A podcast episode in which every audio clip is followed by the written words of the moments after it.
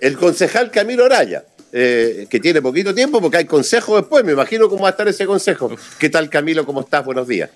Roberto, un gusto saludarte, a ti también ahí a, a Moraga, que estoy por teléfono, eh, y también saludar a todos los a todos los, los radioescuchas, los, eh, que también ya no es radio escucha, porque también nos ven.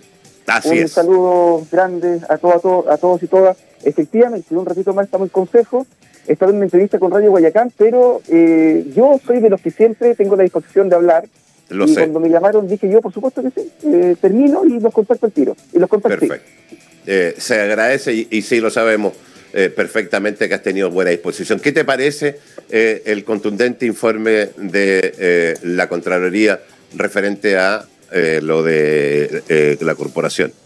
Grave, grave, me parece grave, me parece vergonzoso, me parece que es una brutalidad, una tremenda cantidad de dinero, recursos que afectan hoy día a los vecinos y las vecinas de La Serena, porque esto lo he explicado y lo decía recién en Radio Guayacán. Acá los grandes eh, perjudicados son los vecinos y vecinas de La Serena y aquellos que hoy día eh, en la salud primaria, en, en, la, en la educación, se van a ver afectados por estas graves situaciones de la, de la corporación municipal. Es más del doble. Y, esta, y esto es al 31 del, del 2020, o sea, perdón, 30 de diciembre del 2020, o sea, no está eh, tomando eh, todo el 2021 y parte del 2022.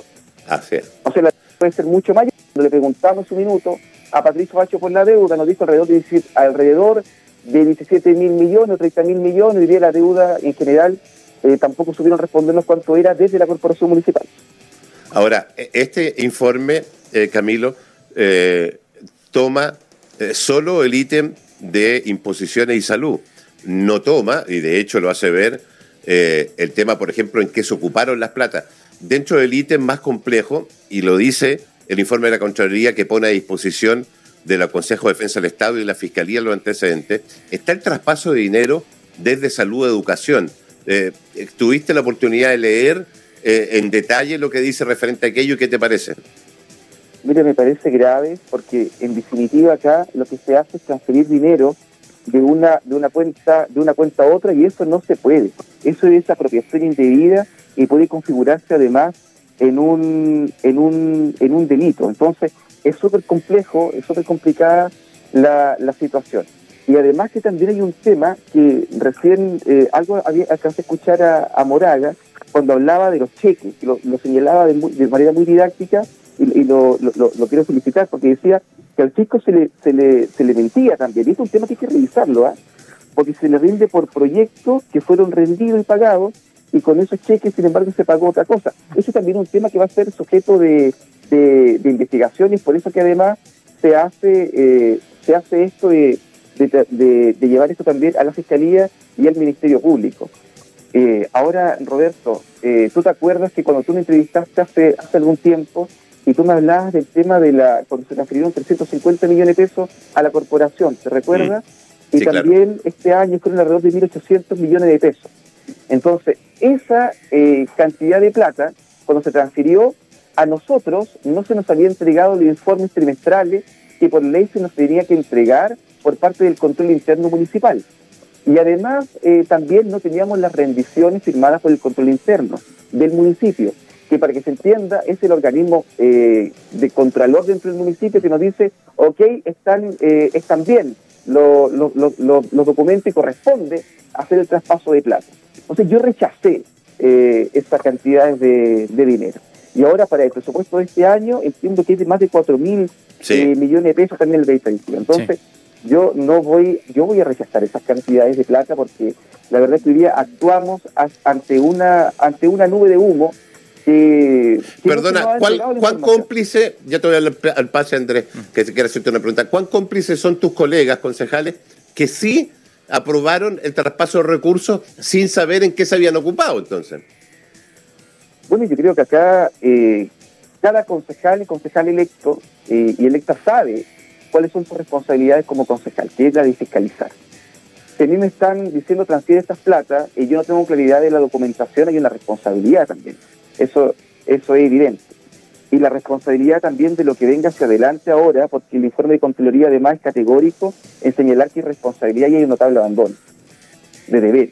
Entonces hoy día tenemos que estar a la altura también, eh, porque en definitiva, mira, cuando tú tienes mucha razón también cuando tú me haces esta pregunta, Roberto, ¿por qué?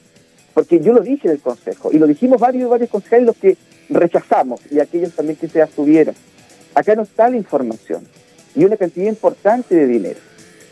Entonces, si no estaba la información y yo igual transfiero los dineros, es una situación súper compleja. Camilo. Porque para, poder, porque para poder hacerlo tengo que tener claridad de lo que yo estoy transfiriendo. Camilo, tú acabas de afirmar que... Eh, eh, uh, perdón, gusto de saludarte, muy buenos días. Eh, tú acabas de afirmar que el informe indica que hay notable abandono. ¿Quiere decir que tú estás sí. disponible eh, para establecer eso y solicitarlo? Absolutamente. Yo creo que acá... Mira, ¿sabes tú qué pasa? Que yo creo que acá nosotros no podemos tener medias tintas. Acá la responsabilidad es con los y las vecinas de la Ferencia. Esa es la primera responsabilidad. Y nuestro rol es el de fiscalizar. Y acá en definitiva no es algo que quiera hacer yo, es algo que dice el, el, el órgano contralor en su informe.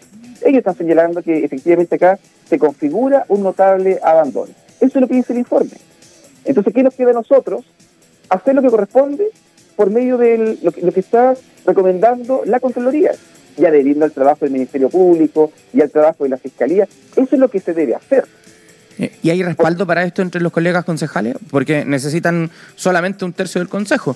Eh, con, con, cuatro concejales que estén de acuerdo, ¿ustedes pueden solicitar el notable abandono de deberes? Tengo la duda si son tres o cuatro, pero la verdad es que pues, yo, yo tengo la disposición, porque es lo que me mandata hacer el organismo que vivía, el, el, el máximo organismo contralor y hoy día hay situaciones que son complejas y que se pueden estar configurando en delitos. Entonces, ante esas situaciones, eh, yo creo que acá uno no puede ser tibio.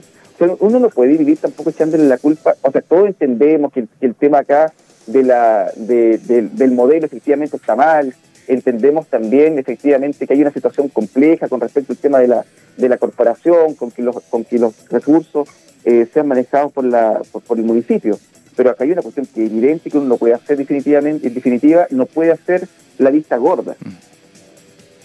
Ahora, las declaraciones, yo no sé si te oíste, porque lamentablemente, y él lo dice que con nosotros, por razones que él tiene, no habla, pero sí hizo declaraciones a la radio Video, son desastrosas, o sea, empeoran la situación, porque habla de que vamos a comenzar a transparentar, o sea, vale decir que durante todos estos años no se ha hecho. Eh, si no se va por la vía administrativa, si irá por la vía penal, te pregunto lo mismo que le pregunté a, a Daniela Norambuena, porque dije, claro, se necesita una cantidad de concejales, no sé si son tres o cuatro, me parece que son cuatro, tengo la misma duda que tienes tú. Eh, pero sabemos que hay algunos que le llevan todas las de abajo al alcalde. Vamos a ver qué van a decir ahora. Eh, por eso va a estar muy interesante el Consejo a partir de las nueve y media. Eh, eh, pero si no se fuera por el lado administrativo, ¿se puede ir por el lado penal también, Camilo? Yo creo que uno tiene que ir por todos los, por todos los lados que permite la ley y por todos los lados que se deba ir. Yo creo que acá, mira, acá lo más importante es clarificar ese tema en beneficio de los vecinos y las vecinas este tema tiene que ser eh, tiene que ser clarificado. Ahora lo que tú me preguntas, si nosotros tenemos hoy día, si se configura hoy día, o sea, perdón, ya se acredita, el informe señala que no, hay un notable abandono. Entonces, bueno, será el tribunal quien determine la institución de IACO y probablemente otras penas accesorias, como la imposibilidad de ejercer los cargos públicos. Eh, lo que cabe ahora para nosotros es seguir la vía que que está recomendando el, la Contraloría. Y eh, hacernos parte, y ahí te encuentro absolutamente toda la razón, del Ministerio Público y seguir trabajando también con el Consejo de Defensa del Estado para que esta situación se clarifique absolutamente. Eso es lo que tenemos que hacer. Porque mucho tiempo, además, se maquilló información, se ocultó información. ¿Y por qué digo que se ocultó información? Cuando nosotros pedimos que las rendiciones se nos entregaran de forma clara, cuando pedimos los informes trimestrales, eso, esa información no estuvo, Roberto. No estuvo esa información. Y por eso que algunos y algunas rechazamos este tema. Sí. Otros también se abstuvieron. Pero yo creo que acá también, en estas situaciones, y ahí eh, señalando justamente, haciendo eco a lo que tú dices, ante estas situaciones tan graves que finalmente son efectivamente los trabajadores a los que se le mete la mano en el bolsillo para pagar otras cosas, o que se desvían las placas de salud, para pagar otras otras cosas que puede haber también un, delito que se puede estar configurando que es de apropiación indebida. Yo me recuerdo perfectamente bien que en su minuto fue donde la corporación, eh, y se lo decía también recién a, la concejala, que nos decían, bueno, acá eh, se le descontrolan las platas de COPEUS, de la Caja de Compensación, a los trabajadores de la corporación. Esas platas eh, se ocuparon para otras cosas, no sé para cuál. Entonces ahora tienen que transferirnos 350 millones de pesos para cubrir eso, ¿no? No se puede hacer eso. No, no se puede hacer eso, porque acá se le está metiendo la mano en el bolsillo del trabajador para pagar otras cosas. Así es. Entonces acá tiene que haber claridad también de lo que... Tiene que haber claridad con respecto a lo que a lo que se está refiriendo porque es mucho dinero, mm. es mucha plata. Entonces fíjate que acá no estuvo la voluntad tampoco de entregarnos la información. Se pidió las rendiciones, se pidió el informe y, y, y no estuvo eso. Y hoy día nos encontramos en esta situación que, eh, que, que eh, bueno, son, son tremendamente complejas, eh, son multas millonarias, son es un fraude tremendo. ¿No crees, tú que el, ¿No crees tú que el alcalde Roberto Jacob va a tratar de tirar al frente al ex secretario eh, y va a tratar de eludir responsabilidades de esto? Bueno, pero, bueno, sí. Que las tiene por lo demás, me imagino que estamos de acuerdo en eso. Yo creo que acá, claro, hay responsabilidad, pero eh, si uno se ciñe también al informe de, de Contraloría, eh, hay una responsabilidad que recae sobre, sobre, el, sobre el director de la corporación, sí. en este caso el, el, alcalde. Entonces, claro, hoy, hoy día hay un informe que, que habla de, eh, de una situación, pero que apunta a, a, la máxima autoridad como responsable de esa situación. Porque claro, si no, caemos en esto de estar culpando también al, al, al, al modelo o señalando que hay otra, bueno, que en definitiva está malo esto por, por, en, en su diseño mismo, pero aquí también hay situaciones que son que son que son que son las situaciones gravosas que es la es que, hemos, que hemos, es, es, lo que hemos estado hablando porque mm. eh, hay un principal responsable que acá lamentablemente uno no puede hacer la vista gorda que el alcalde la verdad es que corto y preciso y clarito ¿eh? muy clarito vamos a esperar qué dicen tus colegas eh, aquí hay un daño tremendo insisto yo en la punta del iceberg eh, te quiero dar las gracias, eh, Camilo, eh, siempre eh, atendiendo y conversando con nosotros y muy claro. Camilo Araya, concejal de la Nacional, muchas gracias. Listo, un abrazo, muchos saludos ahí al equipo y a todos quienes nos escucharon. Un abrazo grande. Un Chao. abrazo para ti.